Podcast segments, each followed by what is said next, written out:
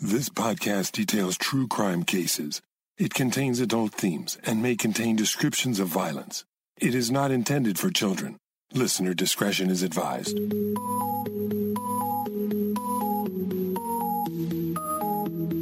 Thank you for joining me for today's episode of Once Upon a Crime. Before you started following true crime cases, like me, you may have thought that the justice system worked the way it was portrayed on TV. A crime is committed, police investigate, the bad guy is caught, a trial is held, and justice is served. But as you started learning the details of stories involving crime and punishment, you probably noticed that things rarely work out that simply. You probably learned that most arrests don't even go to trial.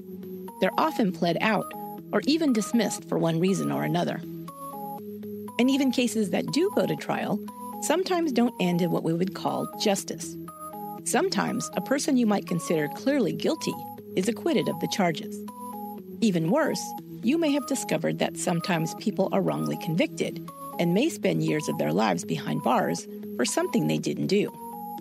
Fortunately, this is not the norm, but terrible mistakes, or even misconduct on the part of prosecutors or investigators, can occur. But as unfair and unjust as wrongful convictions may be, there is an outcome that you may consider even worse. That is when a known criminal even a murderer, is set free and then kills again. In this series, Three Strikes and You're Dead, I will relate stories of some of the most cold blooded murderers who inexplicably were set free to kill again. In this first chapter, Kenneth Allen McDuff perpetrated one of the most brutal and vicious crimes ever committed in the state of Texas. Even after receiving the death sentence, he was later granted parole and went on to commit even more sadistic and violent crimes. This is the case of Kenneth Allen McDuff, aka the Broomstick Killer.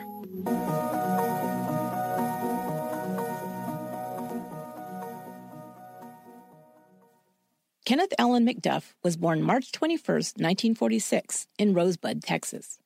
He was one of six children born to J.A. and Addie McDuff. Kenneth had three older sisters and an older brother. Although not the youngest, he was always treated like the baby of the family and doted upon and spoiled by his siblings. His mother Addie coddled him even more than she did her other children. While she was fiercely protective of her whole brood, Kenneth was her favorite and garnered most of her attention and praise. Kenneth's father ran a successful cement finishing business, while Addie was the proprietor of a second business, a laundromat, located across the street from her home, allowing her to keep a close eye on her children. For the most part, the McDuffs were a typical family. Mr. and Mrs. McDuff worked hard, the family attended church regularly, and the children were expected to become productive members of society. However, Addie McDuff always went to bat for her children should anyone ever speak out against them. She refused to entertain the idea that her children could do any wrong, especially her boys, who, truth be told, were hellraisers. The biggest hellraiser of them all was her golden boy, Kenneth.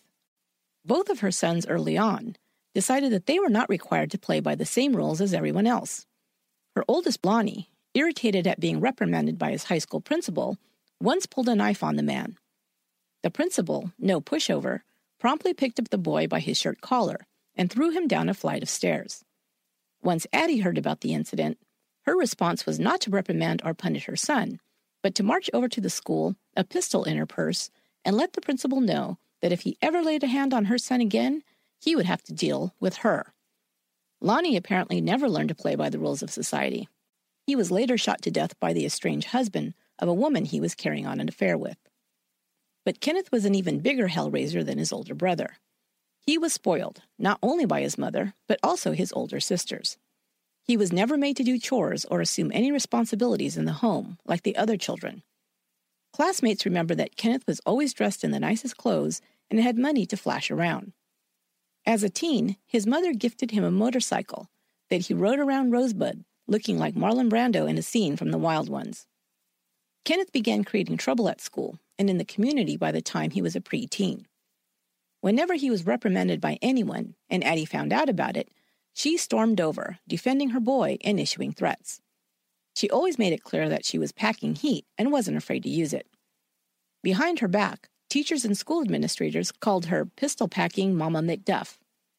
But by then, they had become so frightened of Mrs. McDuff that they refrained from correcting Kenneth's bad behavior. As a result, Kenneth began acting up even more. Mr. McDuff wasn't as lenient with his children. He expected them to behave and work hard. But in the McDuff household, Addie ruled with an iron fist, and her husband deferred to her in family matters. So, in essence, young Kenneth answered to no one. He became a bully in school, intimidating students and teachers alike. He liked to gamble, and even if he didn't win, he would forcefully relieve his classmates of their lunch money. He did poorly in his classes and seemed to brag about flunking tests. He just didn't care about school and thumbed his nose at book learning. But like most bullies, McDuff in actuality had very low self esteem. One boy in his eighth grade class was smart, popular, and a good athlete, while McDuff had become the most hated kid in school. McDuff was intent on proving his superiority over this boy and was finally able to goad him into an after school fight. His opponent won the fight easily, kicking McDuff's ass in front of the whole school in a matter of minutes. After that, McDuff stopped bullying the other kids, and a few months later, quit school altogether. No longer the king of the school who could lord power over others, McDuff had no use for it. Instead, he spent his formative years drinking, prowling, and committing burglaries. He may have also spent his time doing far worse. When he was 17 years old, he confessed to his brother Lonnie that he had raped a woman, cut her throat, and dropped her in a ditch at the side of the road. Lonnie's reaction? He told his little brother to go to bed and forget about it. A rape and murder was never reported in the area at that time, so either the woman survived and didn't seek or get help from the police, or it never happened. But most believe it probably did, given McDuff's later track record. In February of 1965, just after he'd turned 18 years old, McDuff was arrested for burglary and attempt to commit burglary and was sentenced to four years in prison. He was suspected of committing over a dozen burglaries all over the county and his sentence totaled 52 years. But because he was only 18 years old at the time of the conviction, his sentences were set to run concurrently instead of consecutively. Because of this, McDuff served less than 10 months in prison and was released on parole. Just like when he was a boy and his mother had shielded him from suffering the consequences of his actions, McDuff skated away from his first prison sentence with very little time served. It seems at this point he began to truly believe that he was exempt from society's rules and that he could probably get away with anything, even murder.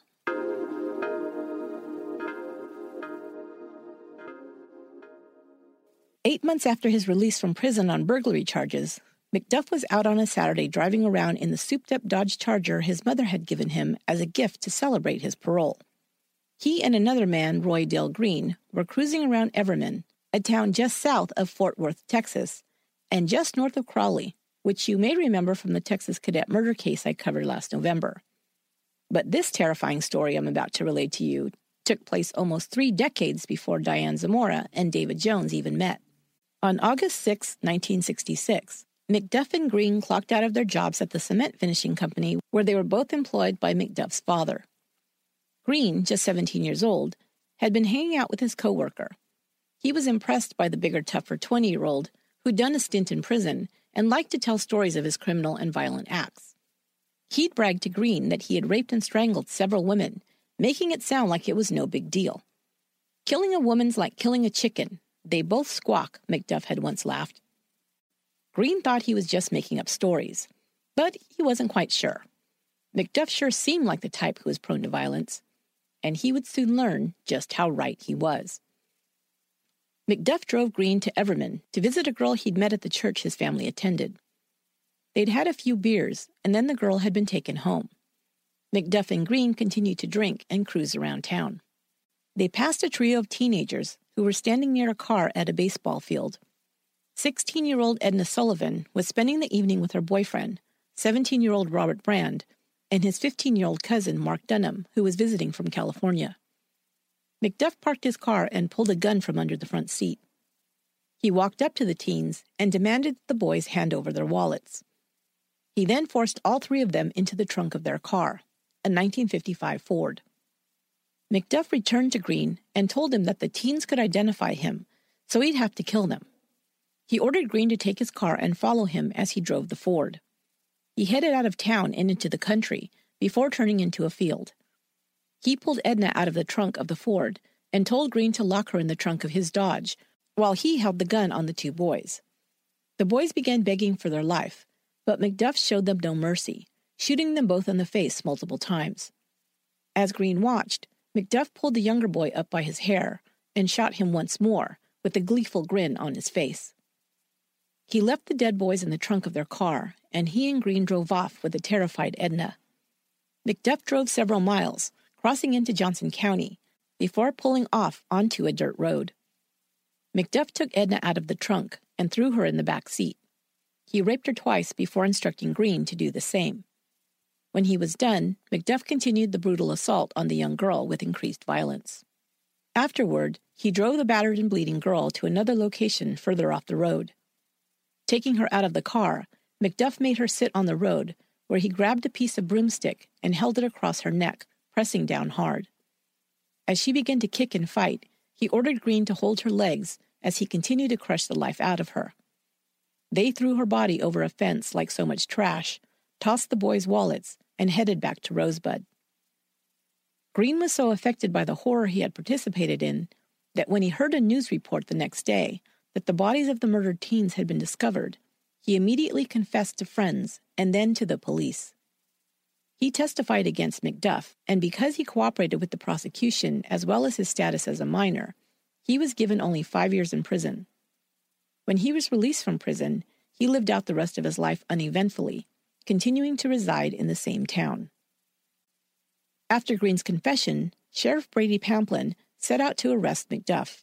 Pamplin had seen a lot during his long career in law enforcement. He'd served as a Texas Ranger before his time in the Sheriff's Department, but he'd never seen a crime as vicious and sadistic as what McDuff had subjected little Edna Sullivan to. He vowed to bring in McDuff, dead or alive. And it was almost the latter. McDuff was not about to be taken without a fight, and before it was all over, Pamplin had fired several rounds into the fugitive's car as he tried to escape the dragnet. But McDuff was caught, arrested, and taken into custody. Addie McDuff hired a lawyer and insisted on her son's innocence. McDuff tried to pin the murders on Green, saying he wasn't even present the night the teens were killed. Addie told reporters that her son was out on a date with a girl from church. He'd spent the evening with her and was, quote, willing to risk death in the electric chair to spare her reputation. He's too good for his own good, she sighed. McDuff was tried and convicted of rape and murder with malice and sentenced to death. He was first scheduled to die in 1969, but his execution was stayed. It was stayed once more in 1970. Then in 1972, the United States Supreme Court handed down a decision in the case of Furman v. Georgia. In a 5 4 decision, the justices ruled that the imposition of the death penalty in certain cases constituted cruel and unusual punishment. The decision further stated that the way the death penalty was imposed in the United States was often arbitrary and racially biased. Justice Stewart wrote, These death sentences are cruel and unusual in the same way that being struck by lightning is cruel and unusual. For of all the people convicted of rapes and murders in 1967 and 1968, many just as reprehensible as these, the petitioners are among a capriciously selected random handful upon whom the sentence of death has in fact been imposed. I conclude that the Eighth and Fourteenth Amendments cannot tolerate the infliction of a sentence of death under legal systems that permit this unique penalty to be so wantonly and so freakishly imposed. Justices Brennan and Marshall further stated that, quote, the death penalty was in itself cruel and unusual punishment, and incompatible with the evolving standards of decency of a contemporary society. Unquote. The decision led to a moratorium on capital punishment throughout the United States. Death sentences that were pending at that time, including McDuff's, were automatically reduced to life in prison. McDuff was released from death row, placed in a secure unit, and assigned work duty in the fields. He was still considered dangerous and a flight risk and was closely monitored. Because of the sentencing laws, he became eligible for parole in 1976. A new constitutional death penalty law was enacted in 1974 but those who had their sentences commuted were no longer eligible. Once he became eligible for parole and was repeatedly denied, Addie hired a new lawyer for her son. Gary Jackson argued before the court that McDuff had been framed by Roy Del Green for the murders. However, he could not explain how both cars, one belonging to McDuff, had been driven by Green the night of the murders. When his defense didn't work to spring his client, Jackson presented new evidence alleging jury tampering and misconduct during McDuff's original trial. That argument didn't impress the court either. His best chance, McDuff decided, was trying to gain favor with the parole board. He took correspondence classes and earned a general equivalency high school diploma. He became the boss of his prison tier, which earned him additional privileges. It also allowed him to hold power over other prisoners, which he then used to obtain sexual favors and drugs. But he didn't cause too many problems for the warden, so when he was up for parole in 1980, he received one vote in his favor from the board. In order to be granted a parole date, Texas inmates at that time needed the approval of two out of three parole board members. McDuff was granted another hearing the following year, but tired of waiting and in an attempt to sway a second vote for his release, McDuff asked to be interviewed alone by one of the board members. He tried to convince him to cast the second vote in his favor, saying, If you can get me out of this pen, I guarantee you that $10,000 will be left in the glove compartment of your car. My family's got the money. The board member reported the conversation to the district attorney, who filed a bribery charge against McDuff. This charge became McDuff's third conviction, which could result in a second life sentence. He then wouldn't be eligible for another parole hearing for 10 years. At the conclusion of the bribery trial, the judge gave the instructions to first vote on McDuff's guilt or innocence on the bribery charge. The jury found him guilty. They were then to conduct a second deliberation to confirm that the inmate that they just found guilty of bribery was the same Kenneth McDuff who had been found guilty in his two previous trials for which he'd already served time. It was merely a technicality to confirm that the sentence was being imposed on the correct party. But the jury misunderstood the court's instructions and thought that they were to determine McDuff's guilt or innocence on his two previous convictions, which of course they could not do since they had not heard evidence in those cases. As a result, instead of fixing the sentence as life, they opted for a two year sentence. McDuff had already served two years leading up to the trial. The result was that he was immediately eligible for parole. At the same time, Texas was experiencing a massive prison overcrowding problem. Tough anti crime bills continued to be passed, but the state had neglected to build new prison facilities to keep up with the demand. The overcrowding became such a serious issue that a federal judge deemed the conditions at Texas prisons unconstitutional. A ceiling was imposed for the number of prisoners allowed to be housed in each facility. To not be in violation of this new law, the Texas Department of Corrections was required to release 750 inmates per week in 1989. The parole board was overwhelmed with inmate files to review, and many were simply rubber stamped for release. At the peak, prisoners were serving just 22 days for each year of their sentence, and parole approval rates reached 80%. It was in the midst of this that Kenneth Allen McDuff once again came up for parole. Naturally, you would think that an inmate with a triple murder charge, carried out so violently and brutally, would be immediately rejected. But the parole board was so inundated with cases to review and inmates to interview, approximately 1,000 files every five days, they could often only do a cursory job of reviewing the details of each. One mark in his favor was that McDuff had received a single vote for his release in six of the 15 years since he had become eligible. In 1989, McDuff received his second affirmative vote from the parole board and was released on October 11th. Back in Rosebud, citizens couldn't believe the news. Many were terrified of the sadistic killer returning to their streets and began arming themselves to protect themselves and their families. McDuff moved to the nearby city of Temple, where his parents were now living. The sheriff was now Larry Pamplin, son of Brady Pamplin, who'd investigated the murders and brought McDuff into custody 20 years earlier. Brady Pamplin predicted upon hearing of McDuff's release I don't know if it'll be next week or next month or next year, but one of these days, dead girls are going to start turning up. And when that happens, the man you need to look for is Kenneth McDuff.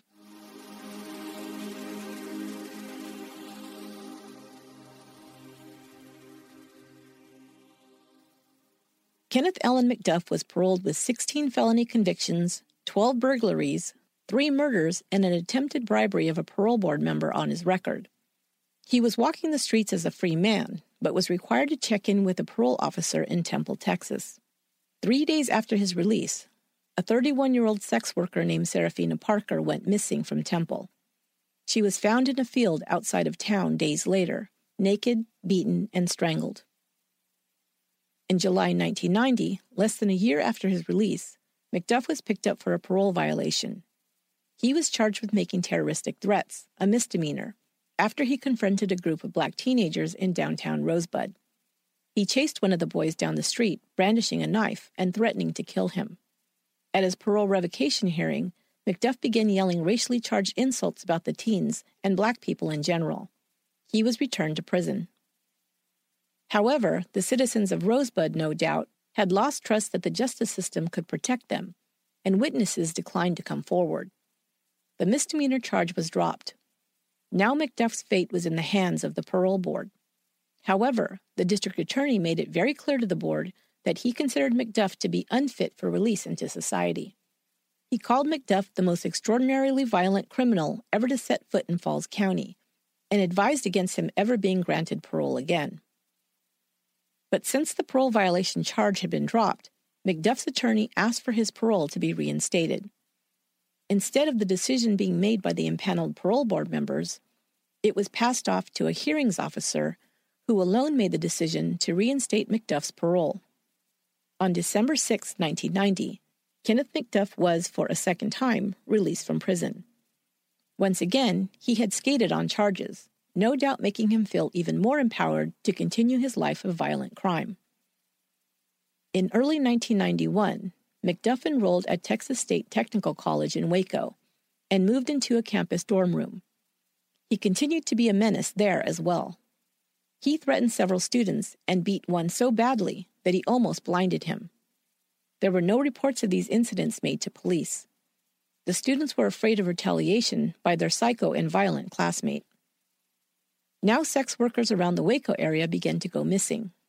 One woman, 22 year old Valencia Joshua, was last seen on the TSTC campus on February 24th looking for McDuff. Her naked and decomposed body was found several weeks later in a shallow grave behind the college property. Unknown to him, the U.S. Marshal's Office in Waco was keeping tabs on McDuff after his release.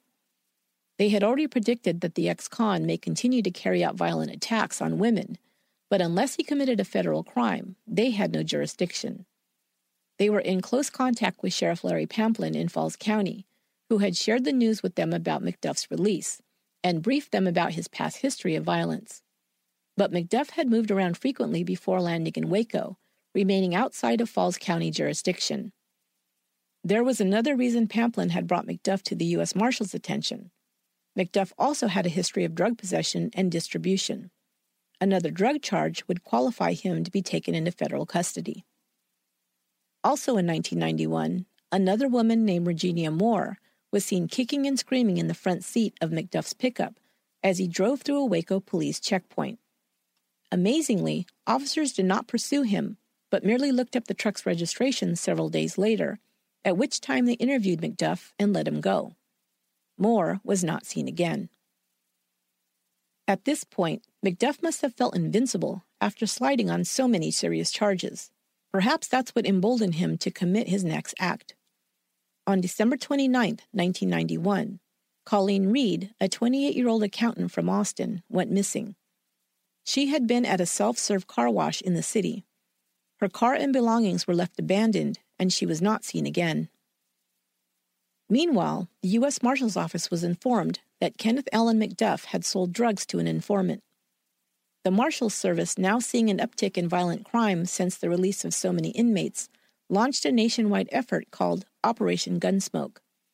Over 200 investigators were assigned to get violent criminals off the streets. Then, on March 1, 1992, McDuff entered a convenience store in Waco, where 22 year old Melissa Northrup was working the night shift. Northrup, a married mother of two young children and pregnant with her third, had just hung up from a phone call with her husband, who was home with the children. She told him she had to go. A man had entered the store. He told her to be careful and hung up. He called her a while later when she didn't call him back, but there was no answer. Finally, frantic, he rushed to the store where the lights were on and the door unlocked, but Melissa was gone. Almost two months later, her body was found, miles away in a Dallas County gravel pit. Her hands were bound behind her back, and she'd been strangled with a rope. Immediately after Northrup's abduction, McDuff disappeared. He parked his Thunderbird at a motel in South Waco and vanished. His mother was so worried that he had not returned to his college campus to take finals that she filed a missing persons report. The law in Waco immediately suspected McDuff of Northrup's disappearance and began to also look at him as a suspect in the murders and disappearances of other women in the area. A task force was formed to bring the fugitive to justice. In addition to over 20 federal marshals from Operation Gunsmoke, also represented were lawmen from several county and local police departments, DEA agents, agents from the Bureau of Alcohol, Tobacco, and Firearms, and members of the Texas Rangers. A mobile command center called Red October was dispatched to Waco. Don't you love those colorful names these agencies use? The command center was in contact with law enforcement agencies across the country. A nationwide manhunt was launched for McDuff, now one of the most wanted fugitives in the country. The task force set out to lean on known associates of McDuff. They brought in a former cellmate who pointed them to others that McDuff had been hanging out with since his release a drug dealer and another former convict. These individuals gave up information that placed McDuff in Austin during the week of Christmas, at the same time that Colleen Reed had gone missing from that city. After re interviewing witnesses in Colleen's disappearance, investigators were given a description of a tan Thunderbird with brown taillights, a match to McDuff's vehicle. It had been seen speeding away from the car wash, going in the wrong direction down a one way street, a signature move of McDuff's, another FU to authority, because, of course, in his world, laws and rules didn't apply to him. Witnesses also said that two men had been seen driving away in the Thunderbird. This was another trademark of McDuff's. Like Roy Dale Green before him, Alva Hank Worley had been enlisted as a sidekick and partner in crime by McDuff. McDuff seemed to enjoy playing out his violent fantasies in front of an admiring stooge, and one who could help him control his victims during the commission of his most brutal crimes. Investigators soon identified Worley as McDuff's sidekick and brought him in for a grilling. After learning that Worley had a young daughter, they appealed to what they hoped was a conscience after he kept insisting he barely knew McDuff and couldn't help them. Pointing out to Worley that he was protecting a man who raped and strangled a girl not much older than his own daughter, the marshal then asked him to picture his own child on the ground with a broomstick across her throat, begging him for help. Worley became visibly distraught upon hearing this and soon spilled the whole story of Colleen Reed's murder to investigators.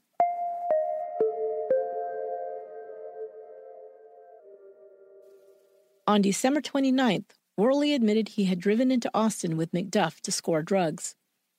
As they cruised around town that evening, McDuff spotted Colleen Reed outside of her car, alone at the self serve car wash.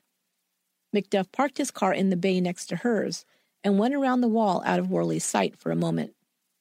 When he returned, the six foot three inch, 250 pound McDuff was holding the petite girl around the throat by one hand. Her feet were dangling above the ground. Please, not me, not me, Worley heard Colleen cry out.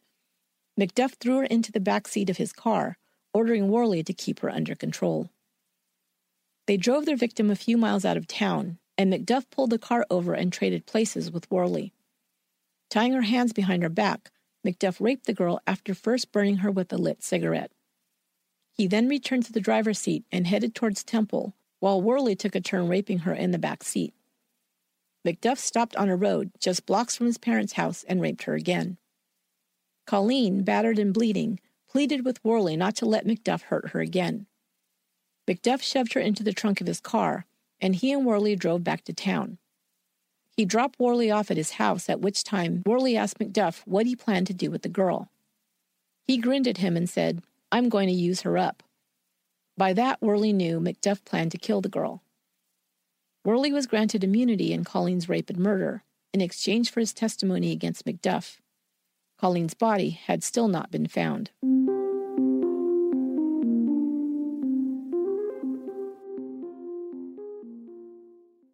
Now, with a confession from Worley implicating McDuff in Colleen Reed's murder, the manhunt intensified.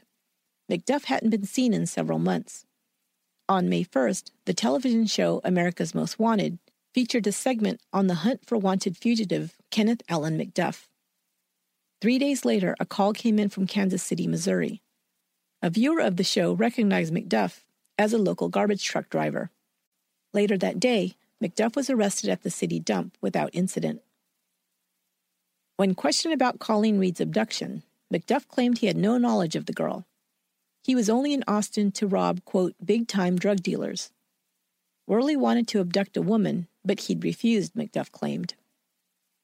In 1993, McDuff was tried and convicted for the murder of the young mother, Melissa Northrup. He was sentenced to death. In 1994, he was given a second death sentence for the abduction and murder of Colleen Reed, whose body still had not been recovered. McDuff still wasn't talking and claimed to be innocent of the murders. McDuff was the only condemned man ever released from death row only to kill again and be sentenced to death a second time. In a death row interview in 1996, McDuff, convicted of five murders over his lifetime and suspected of perhaps up to a dozen, still expressed no remorse. In the interview, he paints himself as a victim of the justice system, saying that both Roy Dale Green and Hank Worley were liars and were the real killers. He claimed that he'd been tried in the media and made out to be a monster, but that none of the cases had sufficient evidence to convict him. He tried to garner sympathy by announcing that he was suffering from hepatitis C and cirrhosis of the liver. He said he didn't know how long he had left before his illness did him in, or if he'd be executed first. He wasn't looking forward to his execution, he said, but he also didn't want to die a slow, painful death from liver failure. I've seen a guy die of a liver ailment, he explained. It was one of the worst things I've ever seen in my life. I guess he wasn't counting the time he crushed the life out of Edna Sullivan with a broomstick to the throat, or any of the other brutal acts he'd committed against his victims. Perhaps trying to gain another stay of execution, shortly before his death sentence was to be carried out, McDuff finally decided to talk. While many family members and acquaintances had refused any contact with him, a couple of McDuff's nephews continued to stay in touch and were supportive of their uncle. One of these men, 42 year old Michael Wayne Royals, was convicted of dealing methamphetamines and sentenced to 15 years in prison.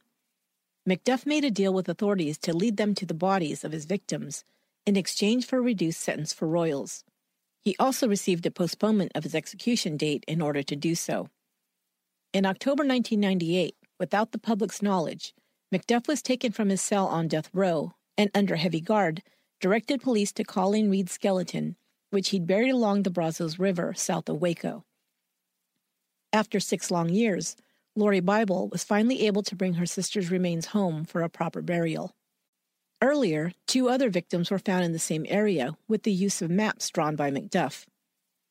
The remains of Regina Moore, the woman who was witnessed kicking and screaming in the cab of McDuff's truck, as well as the remains of another woman, Brenda Thompson. Both women had been missing for over seven years. A month later, on November 17, 1998, Kenneth Allen McDuff was led to the death chamber to be executed by lethal injection. On hand to witness the execution were four of McDuff's nieces and nephews and his spiritual advisor. His mother, Addie, did not attend. When reporters asked her for a statement about her son's imminent execution, she answered that under the advice of her attorneys, she could not respond.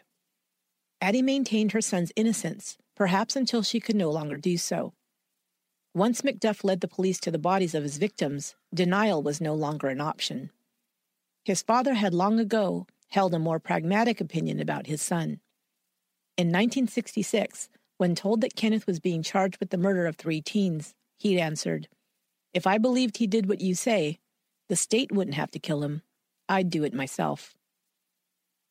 Five friends and family members of McDuff's victims were in attendance, as well as a federal marshal and a Texas Ranger who helped put McDuff back behind bars. When asked by the warden if he had a final statement, McDuff replied, I'm ready to be released. Release me. A few minutes later, he was dead.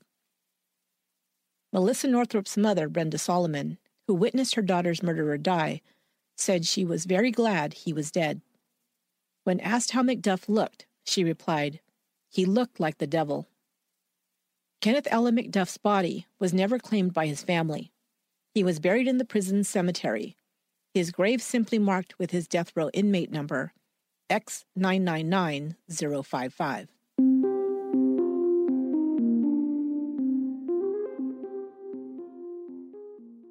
In response to the failure of Texas's state prison system, sentencing laws, and parole procedures that all played a part in Kenneth Allen McDuff's ability to take at least nine more lives after his first death sentence, several reforms were made in the Texas justice system. A $2 billion prison construction project began, which would ultimately increase available beds in its prisons from 38,000 to 140,000. Good time credit, which could be earned by prisoners to reduce their time behind bars, was significantly reformed. Rules for parole eligibility were tightened. Minimum time served before inmates could be considered for parole doubled for violent offenders. And parolees with a history of violence were monitored much more closely after their release. All of these changes became known as McDuff laws. Another result of the McDuff case was that Texas began picking up the pace for carrying out executions. Texas still executes more murderers annually than any other state in the Union. That will do it for today's episode of Once Upon a Crime. I'll be back next week with another chapter in the series, Three Strikes and You're Dead. Don't forget, you can follow me on Twitter at Upon a Crime and on Instagram and Facebook at Once Upon a Crime Pod. Until next time, be good to one another.